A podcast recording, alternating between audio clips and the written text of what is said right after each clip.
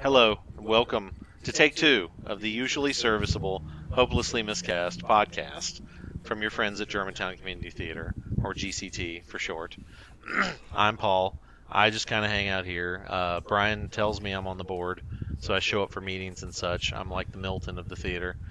Um, we have our regular panelist, which is Brian Everson, Hello. executive director, and we have Christina Hernandez. Hello, She's the education director. Is that what we call you? trainer of the army of children actors. Of the future of America. Fu- yes, The children are our future, they right? are the world. So she's a regular human education director, Yes. as is Brian as a regular human executive director. He's an ED for short. Um, so anyway, we just thought we'd throw this together. And as usual, when we do something like this, we don't always prepare in full. We like to go off the cuff. So you could hear some things that are like, oh, well, that doesn't sound like they really thought that through. Typically, with me, that's how life goes anyway. So, uh, if you like this podcast, please give us a like wherever we have this up, or you know, let us know by sending Brian a poorly worded, hopelessly miscast email, telling him your podcast stinks, or I love it, or Christine is the voice of reason with you two clowns. That's probably more of what we'll get, which she's nodding vigorously and, or, or making obscene gestures at us or something.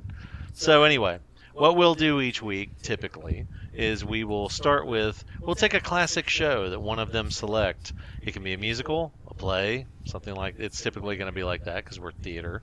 Um, and we'll just kind of go through some categories and discuss it and give our opinions, which nobody asked for, but we're going to give it anyway. And then we'll go through a handful of other topics, um, some some regular ones, and then a few that just kind of we discuss or come up that we see online and say, hey, let's talk about that for anybody who's listening, all four of you. And then we'll have kind of a closing rant section where they can talk about whatever they want. It doesn't even have to be theater related. Brian may talk about Roadhouse again. Uh, he loves to talk about that movie. Um, Christina may talk about wine boxes and how those infect your life and turn you into a different person. Um, or Count Chocula. Just anything that pops in our transom. So, anyway, so let's get started. Brian got first pick of the shows that we're going to talk about, and Brian chose, which I was sort of like, why? Uh, chose The King and I. So, uh, what I'll do is kind of give an overview for any of you that might have never seen it. Um, blessings to you. You have those three hours of your life that you'll not have to get back somewhere. Um, it won a Tony Award for Best Musical in 1952.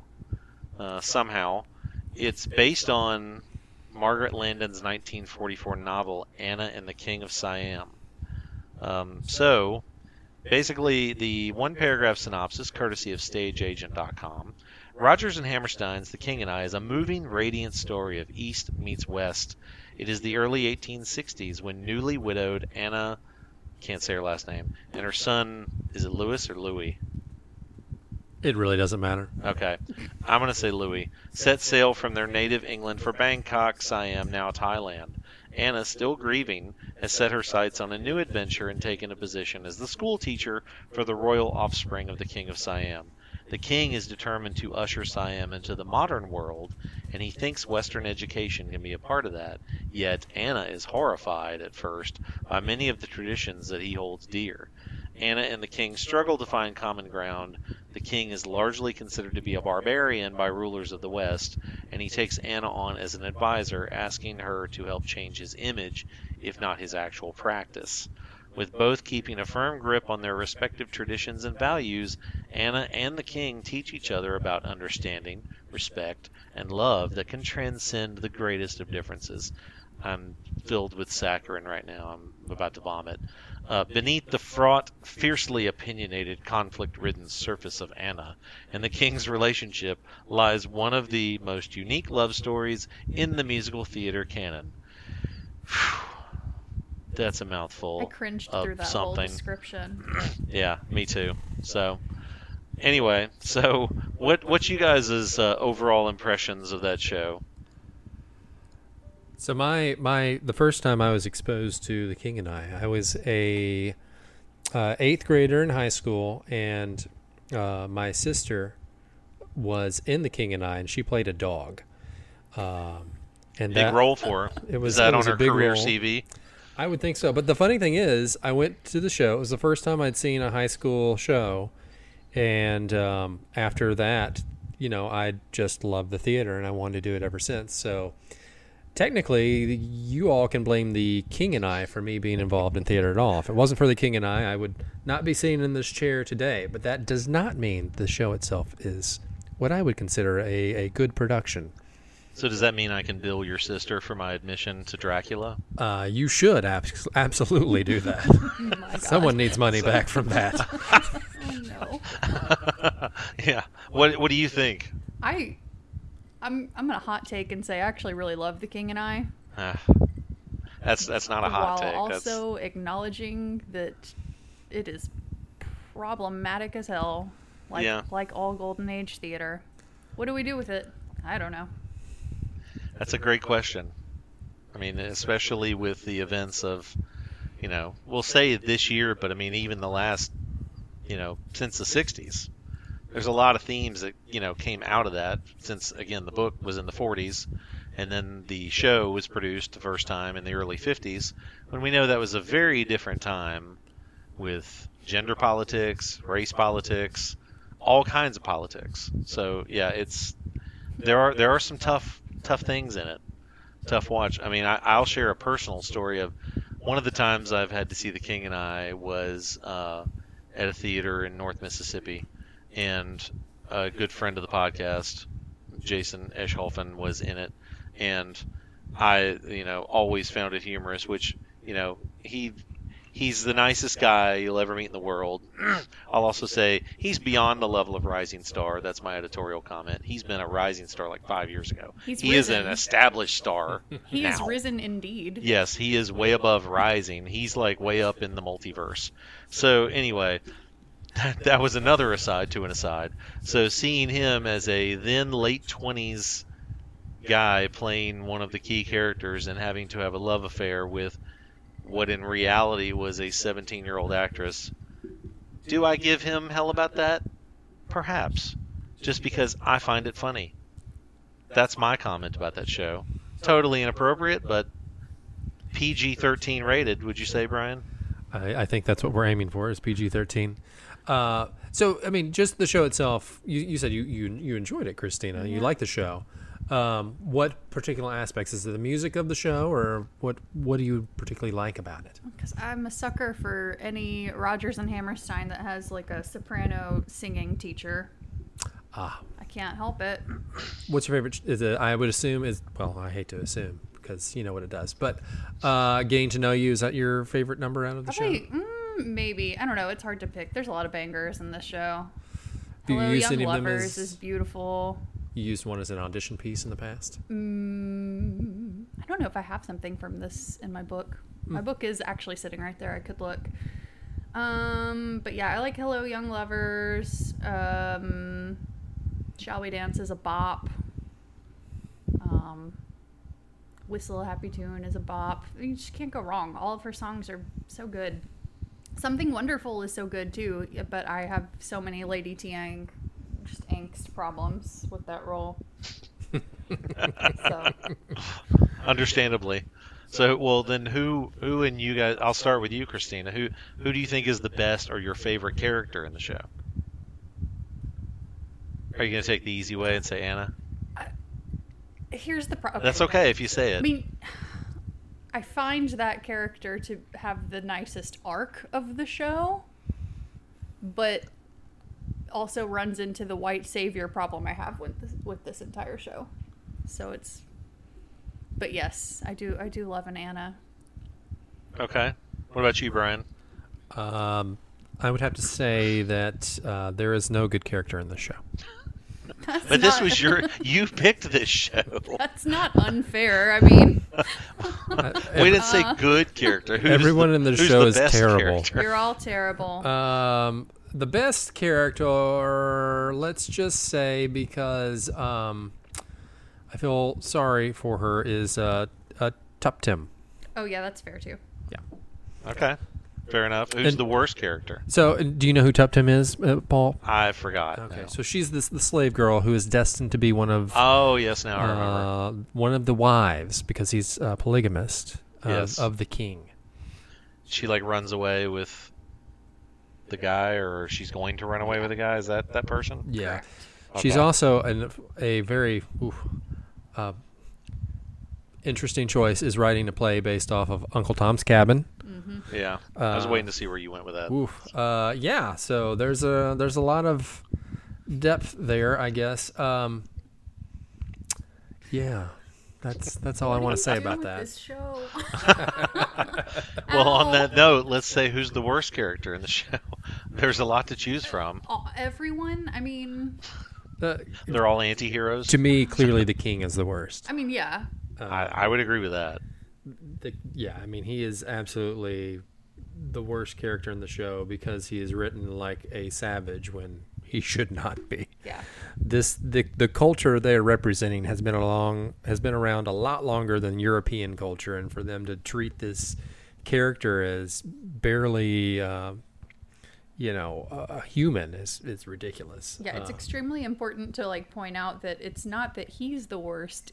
How he is written is the worst. We're the worst. It's, yes, interesting diagnosis. I'll say in the etc. joke is they they milk that one way too long Yeah. in that show. Like a lot of things in that show. I mean, I I, I love musicals. I think every musical could be shortened by at least 15 to 20 minutes. Um, and that one you could shave an hour and 20 minutes. I would say I would say story across. first date is the perfect length. It's ninety minutes. You're in and out. That's true. Yeah. So I don't remember all of that. I only saw that at midnight showing. Yeah. So I, I do remember one of the actors making an obscene gesture at me for making too much noise. Well, you probably deserved it. I know I did. Yeah. So, hmm. but you know, brings people together. Theater, right? Yeah, exactly. So then, what's your favorite part of the show, or do you have a favorite part? My favorite part is when it's over. Oh, I, I can totally relate to that. How about you, Christina? I I like all the songs with the kids because they're sweet and and fun. Tugs at your Yeah. education heartstrings. Yeah, I don't I don't care. I, I'm a sap. I like it. Okay, that's that's cool. What about the worst part of the show? Um, two things, two two Low-hanging worst parts. here. One when the overture starts and the play is about to start. Uh, the other thing is that the the person most famous for uh, playing the king is Yul Brynner, right? Yeah. Yes, Yul Brynner is um, clearly not of that descent. he is Russian, as a matter of fact. So he is very, very, very, very, very white, and this man is now forever associated.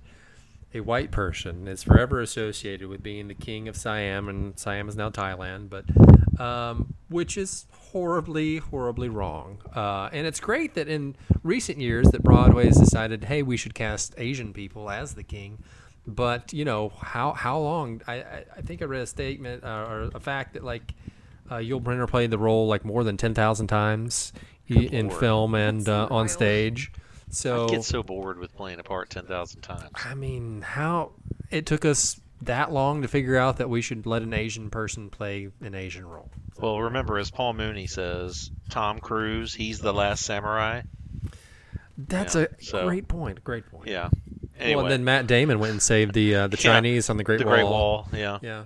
Well, it's as he said. First, we have the Mexican with Brad Pitt. so I can't repeat the other joke that he makes, which is funny, but you know he can say it. I can't. So, what do you think is the worst part of the show? Of the, the worst of the worst. You have a lot of pickings here to grab from. I kind of hate the way it ends. If we're being honest. I get that. Yeah. So there's that. It just it's ends. kind of rough. It ends real rough. Yeah. Are we allowed to spoil? I mean, this this is like a fifth, like sixty year old musical. I'm sure we can spoil it. We can yeah. spoil the end. Yes. I feel, Yeah, I feel safe. Yo, how are you gonna just kill the king and wrap it up yeah. with uh, little to no denouement? Well, when you're at the three-hour mark, you gotta you They're gotta like, wrap "All it up somehow. We're out of time. Kill this guy. It's like okay, a nuke just fell on the Kingdom of Siam, and It's They're all dead now. It's pretty wild choice. I don't. I don't know. yeah, I agree. So uh, we'll skip casting corner because we've we've said we've said all you know at least what there is to say about the King, with Yul Brynner playing that. Um, yeah, and I, look, I mean, there there are theaters in town that have done this show. Uh, I don't think we have done this show, but I know from our standpoint, we will never do this show because there's no way we could cast it appropriately. So, uh, as I, there's Rodgers and Hammerstein shows I like. I I do enjoy Oklahoma. Uh, personally, I like Yeah. South Pacific, and even though there are some problematic stuff, I still find that show somewhat challenging I love even today. I love South Pacific. eh. But uh, yeah, to tr- attempt to do this show without a stable of Asian uh, artists is, yeah, I don't think that That should be perhaps Were you unforgivable. gonna say that or Uh, disrespectful? Maybe disrespectful, but maybe both. Maybe I think it's unforgivable and disrespectful. But Which you're uh, known for. Yeah, you, that is that. I'm that's going to be on my headstone. That and Already uh, made it up for you. Hopelessly miscast and disrespectful, and That's the name of your obituary too. Yeah, absolutely. Unforgiven and disrespectful. So, um, I'll read that in your eulogy.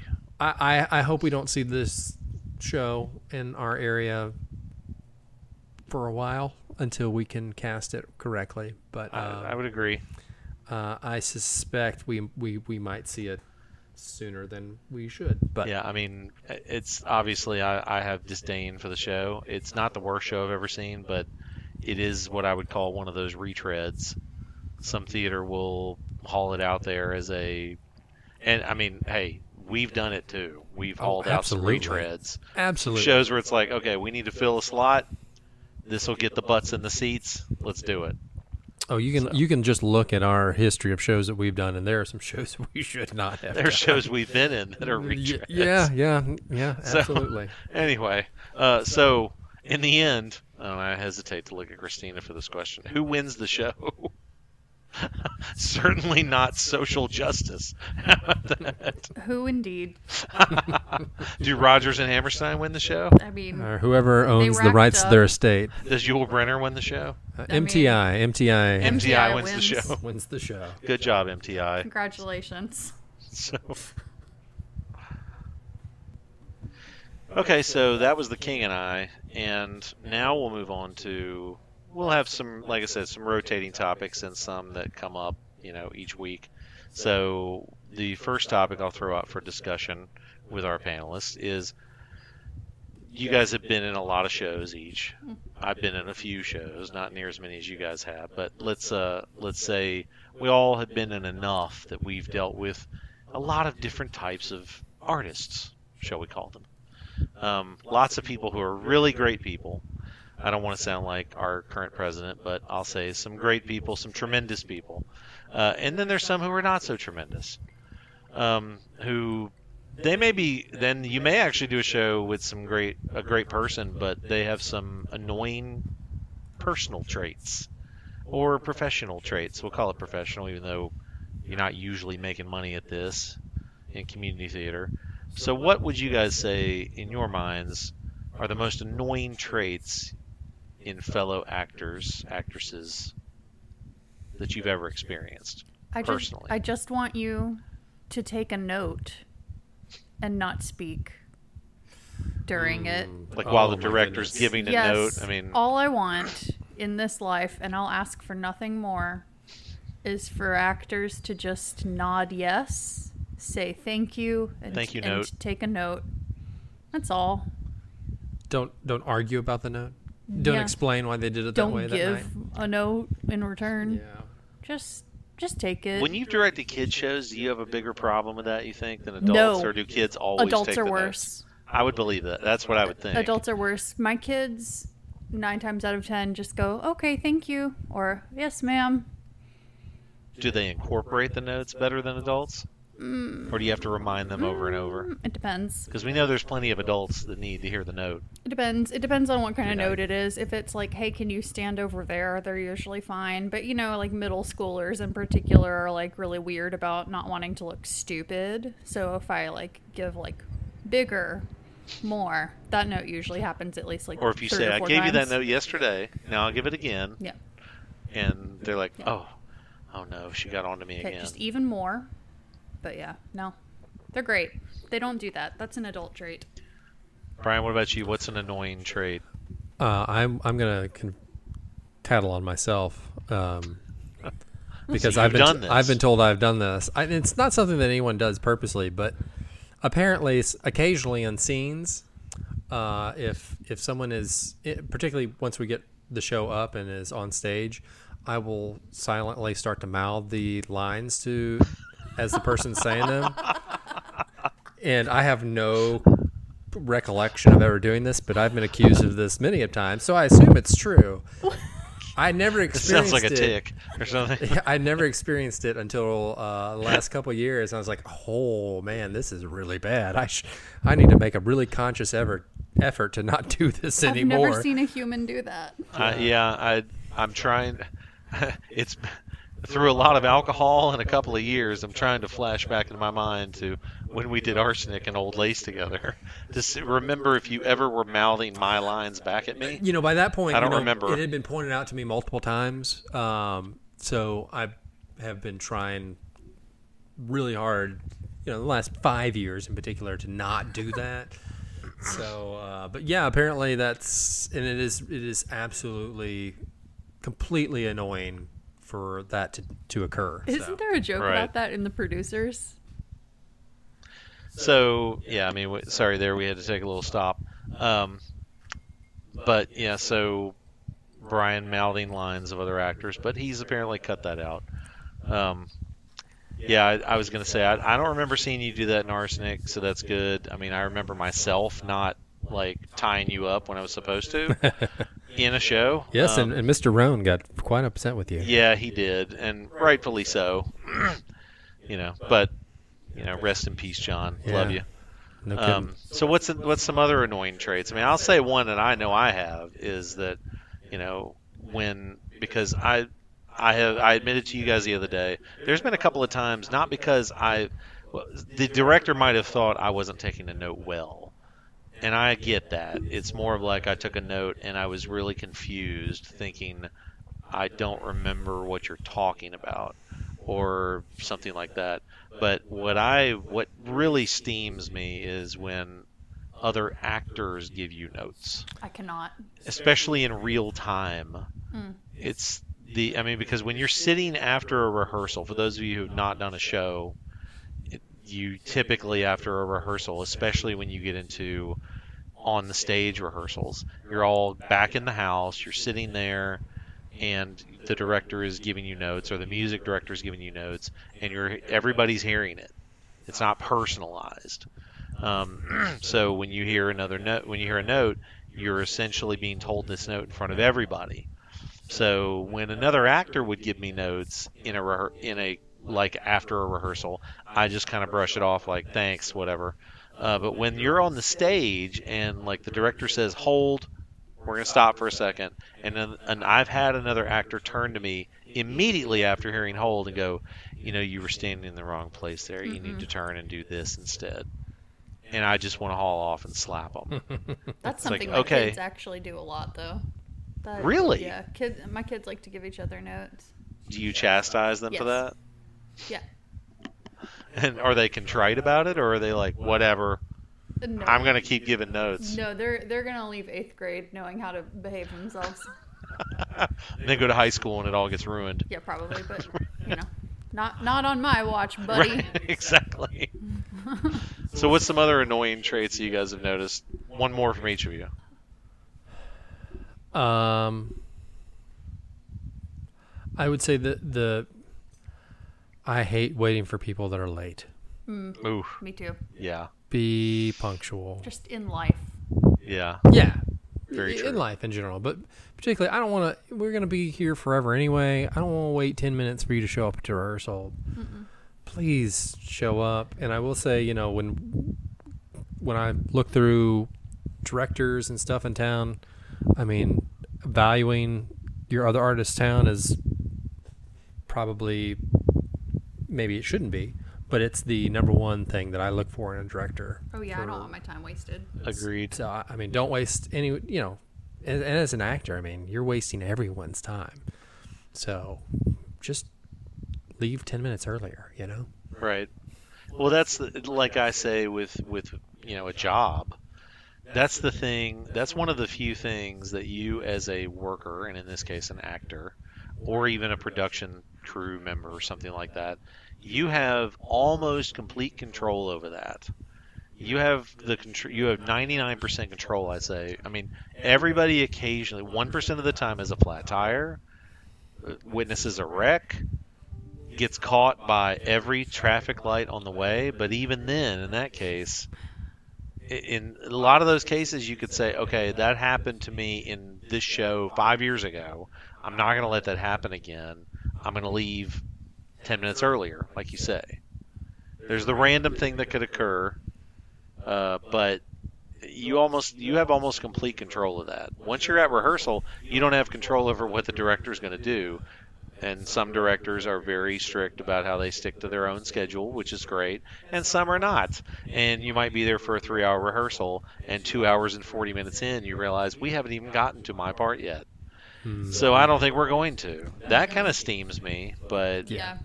Not into that. anyway, you got another one to throw out there? Um, I don't like when people change things in the middle of the run of a show.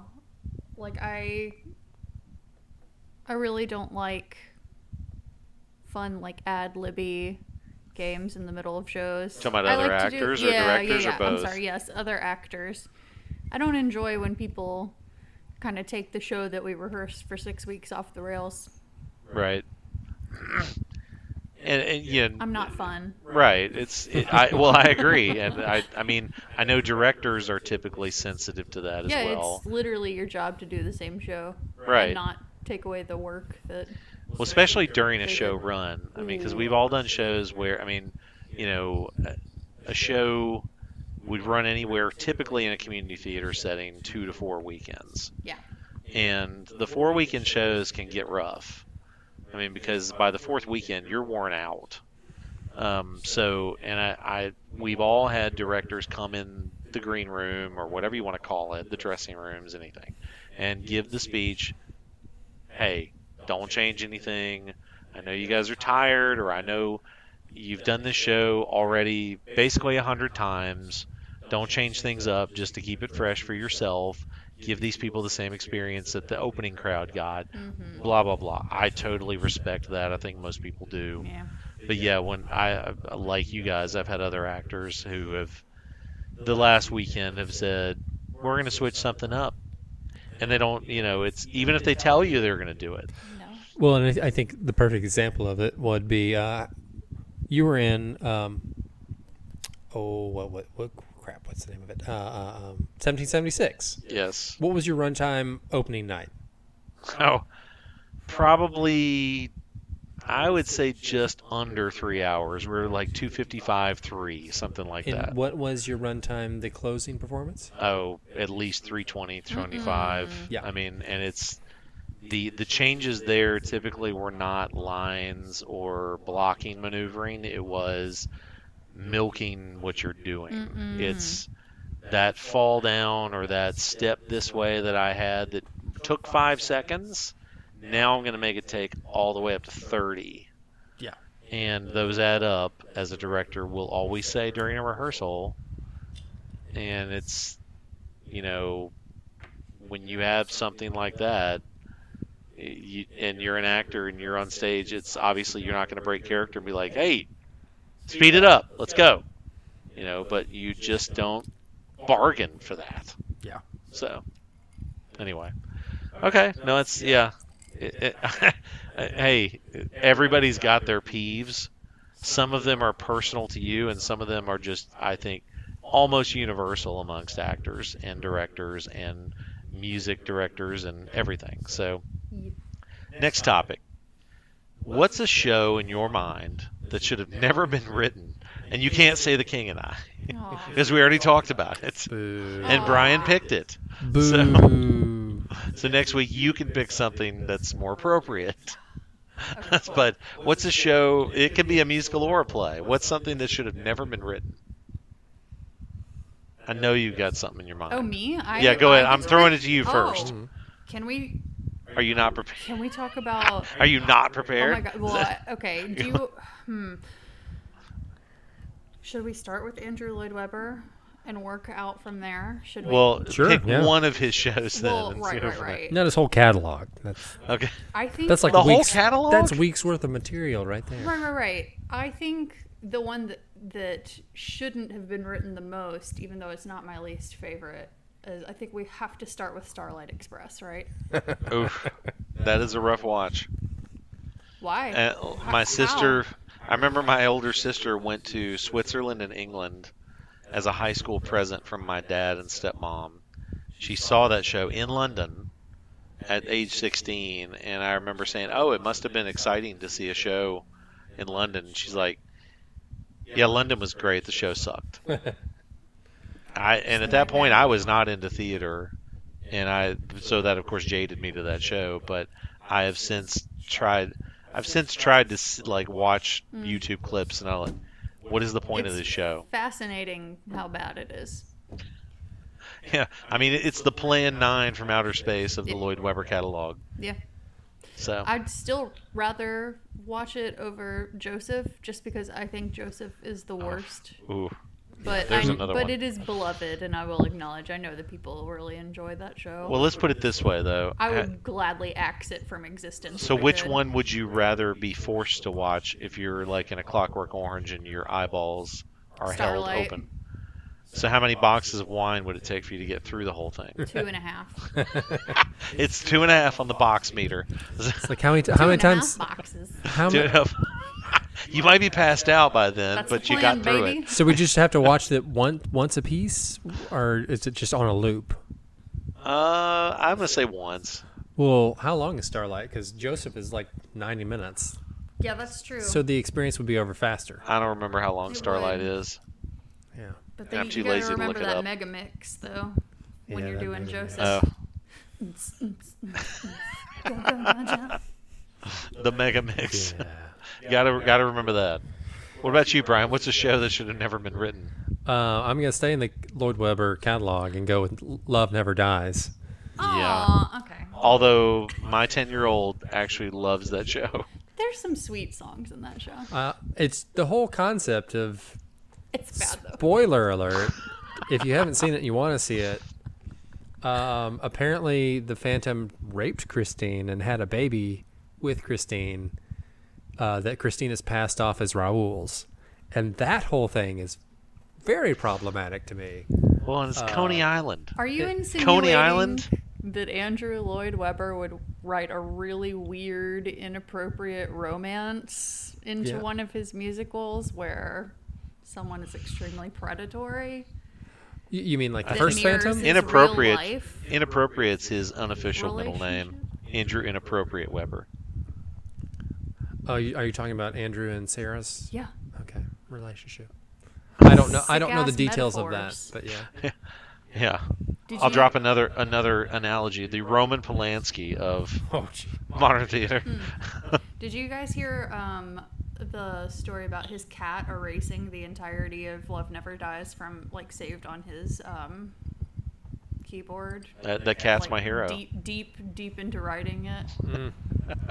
and then he had to rewrite it from memory. I guess I'm not sure Well. if that's urban legend or not. So Well, know. the cat possessed a human brain and said, "No, no, not this one, buddy.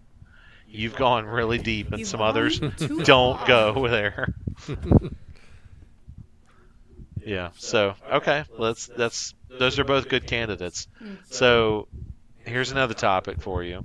So Oh, And- and, uh, uh, beyond beyond that, going back to it, beyond just the relationship, there's legit one decent song in the whole show, which is "Love Never Dies." That song is brilliant. It's the title track, huh? uh, it is oh, it is stunning. Uh, it felt like he had like one really good song. And he's like, I need to build a show around this song, what will make people come see it? Oh, let's make it a sequel to Phantom. Uh, so people will come hear this one song in the show, and that's like the only thing in the show that, in my mind, is worth anything. The rest of the story is just bonkers crazy.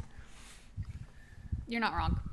Let's see, because I mean, my my ten year old Roland, he loved Phantom when he was a kid because he loved the music, and I loved the music in Phantom for the most part. There's a couple songs I could definitely do without. Um, and so when Love Never Dies came out, it's I think we watched it on BroadwayHD.com or something, and he's like, "Oh, I, I, I love that show." I was like, "Really?"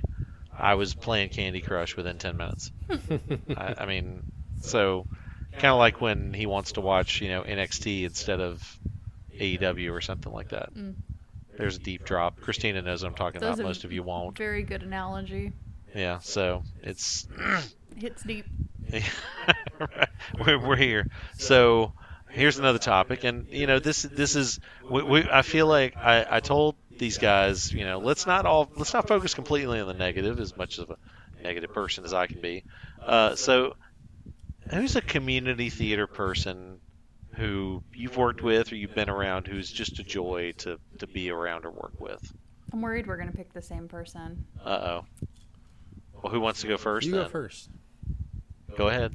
I will never ever say no to working with Eileen Quo. Never, not once. Mm.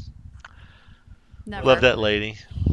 And she immediately accepted my invite for fantasy football this week. Aw. So That's right. that's awesome She's too. a, a true angel. I had to talk somebody else into it, but Eileen and her lovely husband said, Nathan. "Yep, Yeah. Not we're not, on." Not Nate. Not Nate. It's Nathan.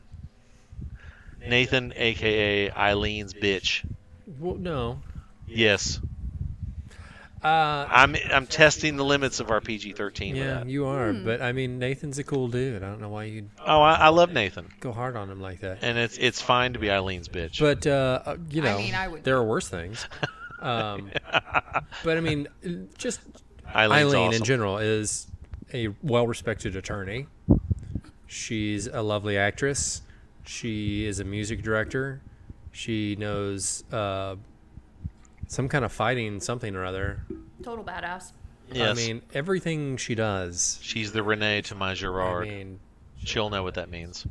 The, the only bad side about being an Eileen is if Oh, you're next no. to her and like talking to her, you realize how little you've accomplished in life compared to her.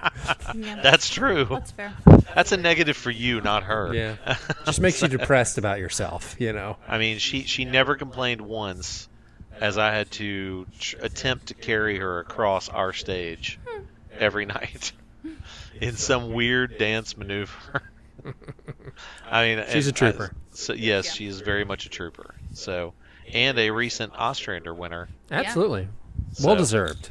Yes, very The much first, so. I, don't, I don't know if that was the first or not, but it won't be the last for sure. So And you know, she designs the hell out of whatever that game is that we watched. Oh, Animal On Crossing. YouTube. She's, uh, her She's got a Animal lovely Crossing Animal Crossing island. yeah. Animal Crossing is Island. Just stunning. It was sight so to dope behold. that a YouTuber wanted her to walk her through it. Yeah. It's like how how does she have time for everything she does? That's what I don't understand. Ah, it's a great Who question. knows? She doesn't have kids. She's also that's my why. daughter's best friend, so you know. That's true. That's adorable. Uh, yeah, Arya and Eileen are Miss Arlene. Inseparable. Yes. Yeah, absolutely. unless you pull them apart.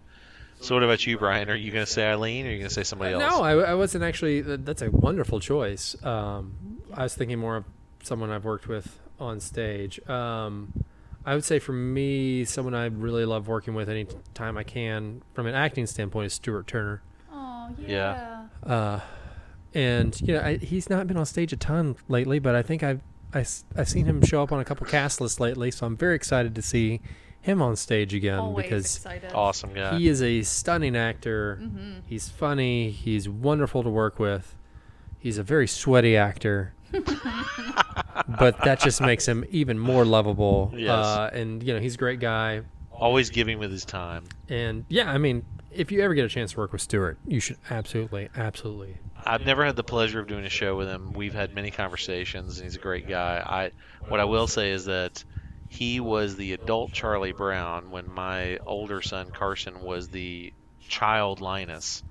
at your You're a Good Man here at GCT years ago, and Carson was the baby of the cast. He and Katie Cotton were the babies. Mm-hmm. Carson was 11 at the time, and you know Stuart was one of the many adults who just took him under their wing, and he and Nicole and Jacqueline were just, and Ashley Everwater, they were great with him. Just, you know, always had time for him. You know, made sure he was taken care of. Is yeah, great experience. So We missed you, Stuart. Please come out and work Yes. at GCT again. as we say all that, get your ass back out here. So, uh, okay. So what we'll move on to now is one of our I'll call a regular feature. So I will read these guys. There's a uh, I will say uh, cite the website that I found. It's called notalwaysright.com, and they have a theater section where there's crazy theater stories, but stories that as I read them, some of them are longer than others. I'll pick some of the shorter ones. Some of them are longer than others, but as I read them, I could either relate myself or I can see a reaction from one or both of these guys to it of, yep, been there, done that, and here's my opinion of it. So, here's this week's installment of Crazy Theater Stories, sponsored by Jimmy the Cock. And for those of you who don't know, we have Jimmy the Rooster, who we call Jimmy the Cock affectionately. He was taken from the, the set of Bluff City Law, which is canceled. Uh, but Boo. Mr. Everson and I were able to acquire some of the old props from that show. Jimmy the Cock sits in the office by my quote unquote desk, Yeah. and he always holds 20, so he's ready for action. We'll just put Yeah, it he's that a, way. he's a good little rooster. Uh, Yes. and I'd like to say uh, thank you to Jack Yates for uh, allowing us to bring Jimmy into our lives because Amen to that. I'm sure Christine Christina would feel the same way that our lives would not feel be as fulfilled if Jimmy was not in them. So Yes. I agree. Same as Count Chocula. Count Chocula imperative also. Yes. So Count Chocula looks longingly over Christina's shoulder every day that she works in the office, and she loves that. Um, anyway, so this story this week is called "Seat Down and Choose Your Battles." This is taken from what someone called "Extra Stupid," a theater in Maryland. Hmm. This is a story from March of this year, and the narrator, as I'll call them, says, "I'm talking to an elderly patron on the phone. He's buying tickets to the most recent show." Me, I can't. I can get you two seats in the middle of orchestra right, row C. Patron, I don't want them near the far end. What seat numbers are they? Me, C8, C8 and C10. Patron, no, I don't. I want two seats together. Me, they're together. The seats in the orchestra right are numbered by even numbers, and orchestra left is odds. Patron says, "Oh, okay. How many seats are in this row?" I say, 10, sir." Patron says, "But you're putting me in C10. That's the last seat." I say, "No, sir. The seats go from C2 to C20 because they're even." Patron says, "That doesn't make sense." I say, as I said before, the orchestra right seats are assigned even numbers only. Patron says, "I want to be in the middle!" Exclamation point. I say, "Yes, your seats are in the middle of the row. The last seat in this row is C20." Patron says, "So there are 20 seats in this row?" I say after a pause, "Yes." That's our story for this oh, week. So I would be willing to bet good money that the Orpheum gets at least 10 calls a week in a normal environment about this kind of thing. Can you I can imagine? I can verify. I used to work at the Orpheum box office back when there was a, uh kiosk in the Oak Court Mall. Oh no. And I At the Oak Court? at the Oh my Oak Court Mall. I worked there, and that was the the first year that Phantom was coming into town. Aw. Oh, So no. all of the non-theater We're back to Lloyd people, Webber yeah, we're back. Welcome it's to all my, a giant my circle. Circular phantom life. Yes. Uh, you know what? The, the best comedians they tell a story at the beginning of their set and a story at the end of the set, and they tie the two together, Yep. uh, just to show how clever they are. Uh, but uh, yeah, so I can I can verify trying to seat people in an Orpheum style house and how you just want to beat your head against the uh, the computer. by the end of most of your conversations. So Yeah, I I would believe it. now here at GCT, you know, we we're a smaller theater, so all of our seats are numbered 1 through, you know, 10, 11, however far they go. yeah, one through ten now. Yeah, Right. their seating our- upgrade, our in our fancy brand new new house. That's right. Yes. No one can sit in see it yet because we can't do shows, but you know, Yeah. it's a new house. shameless plug. Um, so, but yeah, we so we don't have to deal with that. There are other issues that, as you hear these stories each week, you will, they will ring more of a chord with here. But that was the first one that I saw up that was, it's like yeah, I can totally see that. Well, it I mean- made me think of the Orpheum immediately. Big props to anyone. I mean, Annie, our box office manager. I've sat in this office and listened to her talk to patrons, and I'm like, I am, I don't know how she is not slamming the phone down and beating things at her desk. The box office is is a hard job, and so if you're working in a box office, props to you. You're you're doing Yes. a very unthanked uh, job that is so important because most people's experience with the theater begins and ends at the box office as far as interaction. I don't talk to most of our patrons, but our box office person talks to almost all of them. So I couldn't uh, do it. She's so good. She's so like friendly with them. She Yes. knows them, makes them Yeah. feel. like, And they super know her by name, Yeah. so Yeah. they come in and mention her. Only time I hear her slam the phone down is when a telemarketer calls. Oh, she hates telemarketers. Yes. She will scream. She will and actively yell. chew them out and then hang up, which I don't blame her.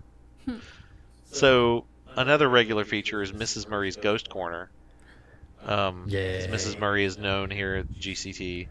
Uh, I, Brian said he had a Mrs. Murray story, so I'll let him read one. Sometimes I'll read one from another theater that I find online, but Yeah. since he had one that's local, I'll let him say it. So uh, I don't. I can't read it. I just. I will uh, re um, retell the story as it was as best as I can recall from being told the story from Mr. Bill Short, who is a, a longtime friend of the theater.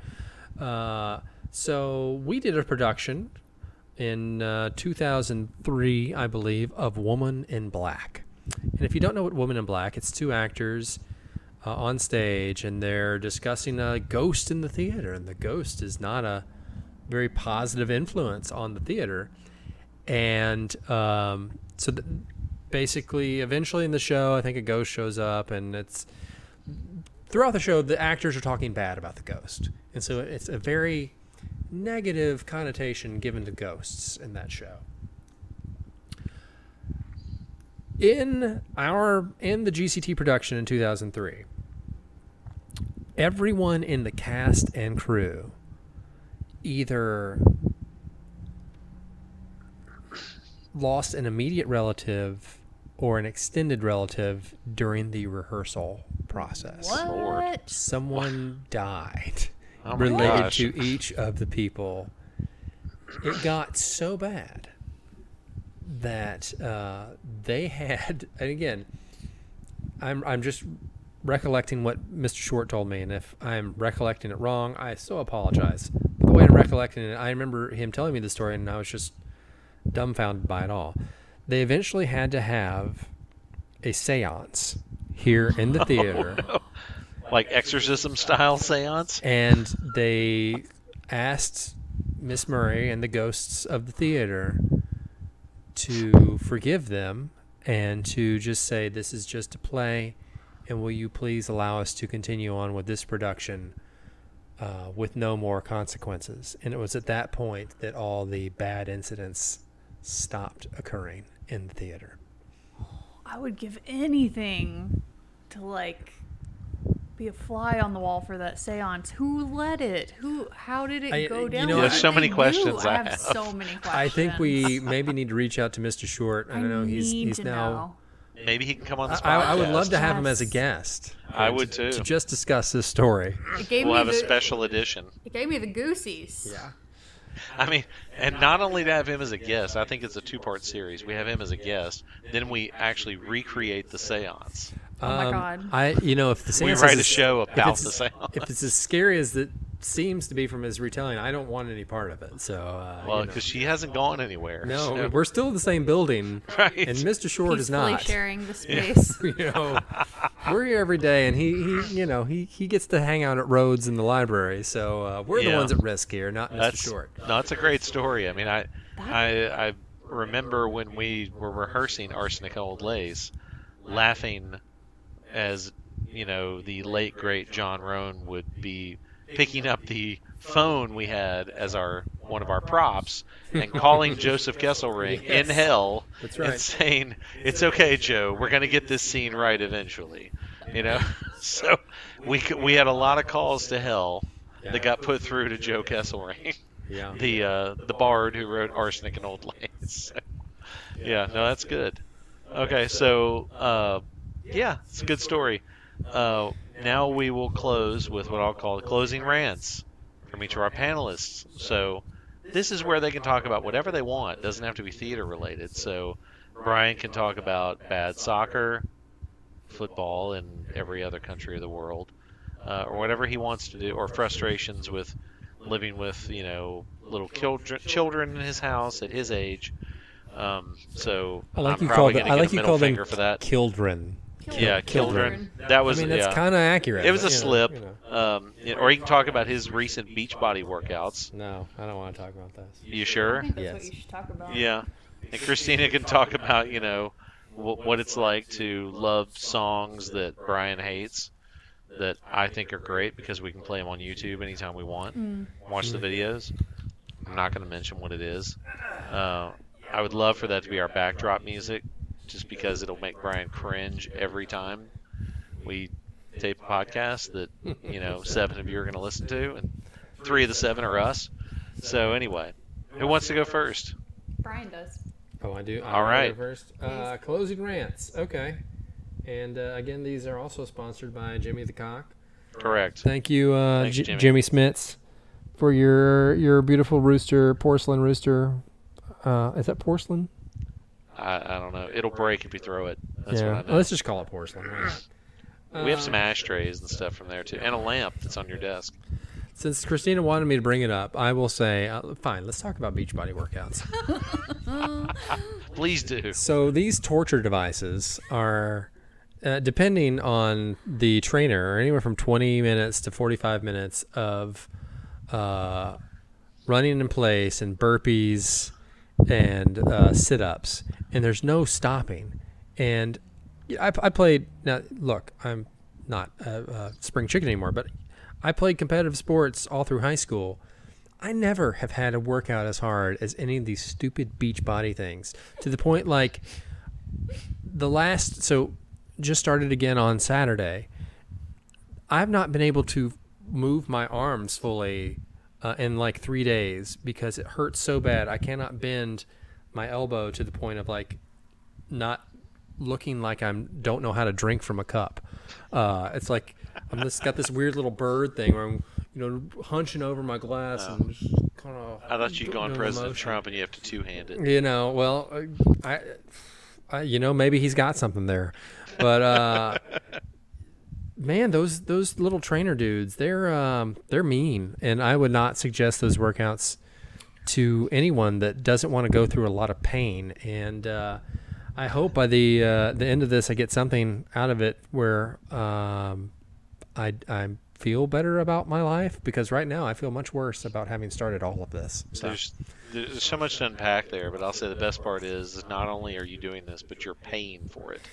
Yes. Well, technically, my, my wife my wife is paying for it. so- Well, it's coming out of your whatever joint your funds, joint yes. income is. yes, it is. Uh, we are paying to be tortured. Is basically. She uh, roped you into this, so You know, can't wait for her to um, hear this. yeah, maybe She won't listen to this. no, uh, she, but, she's uh, tuned us out long ago. yeah, she would have paused it a long, long. It's like this is boring. I'm done. Yeah, but uh, no, she um, she wanted to work out, buddy, and you know, I I love my wife. I want to support her, so here we go, beach body. Let's uh, let's make ourselves miserable. So So what happens when she puts you on the Sugar Busters diet? Uh she we never we don't do diets together. Um she's got some weird food allergy things, so she's got Oh, a completely different set of things she can eat than I do. Uh, so we, as far as eating, we're kind of on our own. I do when I do a eating thing, I do uh, what's called the slow carb diet from Timothy Ferriss, um, and it's it's main reason I do this because it has a cheat day every week. So, but you know that's Cool. that's enough that you didn't want to hear about my That's all right. situation. Excellent rant. I On to you. That was good. Um, I want to rant more about ghosts, but I'm going to talk about my ghost. Okay, your so, ghost. I don't think I've actually told either of y'all about this yet Uh oh. So We're sitting down so we, we can hear this. we have a cool thing going on in our house right now. And our house was built in like the 30s, so it's pretty old. My, at this point, I just assume everything's haunted because someone's died everywhere, right? Correct. So, I mean, you know, just because we hadn't run into a ghost yet doesn't mean that we wouldn't. So, this thing's been happening the last couple of weeks where there's like this weird tapping sound that keeps waking us up in the middle of the night, and it goes on forever. Forever it goes on. And it like literally just like Wow. knocking. So we're very sleep deprived in our home right now because something is knocking on our walls. Sounds I- like I- it's coming from the attic sometimes, and sometimes it sounds like it's coming from outside the house. So, so you have then tried to track the sound. You've got it in the Yeah, we like have Ghost gotten out of in your own home. bed and like looked around. I Oh, thought for a while maybe it's like a woodpecker or something, which they're- we they're do not usually have. nocturnal. But at night, N- yeah, exactly. they wouldn't be active. It's always at night. It's very strange. Our neighbor has heard it too because she Oh. was telling. Now she's this sounds like a Scooby Doo she's, um, mystery or something. she's very open to the mysteries of the universe. Maybe even Oh. like more than Are you saying like my tinfoil very woo woo self is. Mhm. So I don't know, but so yeah, Well, we. you're into the mystic arts too. Oh yeah, right? But yeah. So if you try to communicate via, oh via hell tarot, no! Oh hell no! No. Does that mean you like Wiccan or something like that? No, I I mean like I I'm pretty open spiritually, but I I don't I don't like I don't like to mess around with spooky ghosts. Might be time to sage the house though. But I'll keep everybody updated. Summon that's, Santa Muerte. that's the yeah. Maybe they just- the cool they- thing happening in our home right now. maybe they just want you to let them in. Like the fiend? It's Bray Wyatt trying to get into your house. Yeah. Mm, well, he has more important shit to do than keep me awake all night, so I'm gonna need him to get back to said- his contract. As he says, run, and blows out the light. Yeah. So anyway, that's the most exciting thing happening Okay, for well, us, and all since you know we somewhat talk about ghosts, I'll keep everyone posted. well, Please do. Welcome That any story any has a beautiful taste to it. Thank So, you. It um, does. yeah, and uh, some sort of stain. No, no, Aw. So, Aw. you like that, Brian? Yeah. no. I Slip that in there. I didn't enjoy any of that. okay, so we thank you for any of you who have made it this far, or even listened to the first ten Yeah. minutes. Well, if they listened the first ten minutes, they wouldn't be listening now. Yeah, it's true. I mean, it's Maybe I- they skipped to the end. But so, you know, anywhere you can find this, if you can find it anywhere, it might be in the lost tapes of GCT. But uh, give us a like, let us know, you know, what you think, and hopefully you've enjoyed it. Uh, we will post another one of these. I'm not going to say how often because we don't want to limit our possibilities. But this will probably be the only one for this week. So Definitely, it won't be more than weekly. yeah. we, I mean, we're kind of lazy This is a around here podcast. in my non-office and their office. So whenever they kick me out, we won't do anymore. But for now, we'll post at least one a week. Christina, do you have a a a show yet in mind that we're going to be discussing, doing a deep dive on next week? Oh, I've got a couple of doozies. Okay. Uh oh. You don't want to give a teaser? No, I don't want to give a teaser Okay. No. I'm gonna. It's gonna be good. We're. she doesn't want to be a tease. It's gonna be. We're gonna get weird. Okay. Uh oh. Nice. we going sci-fi weird or weird weird? You'll have to. You'll just have to. Okay. see. We'll find out next week. Thanks for joining us, and uh, we'll talk to you soon. Bye, guys. Peace.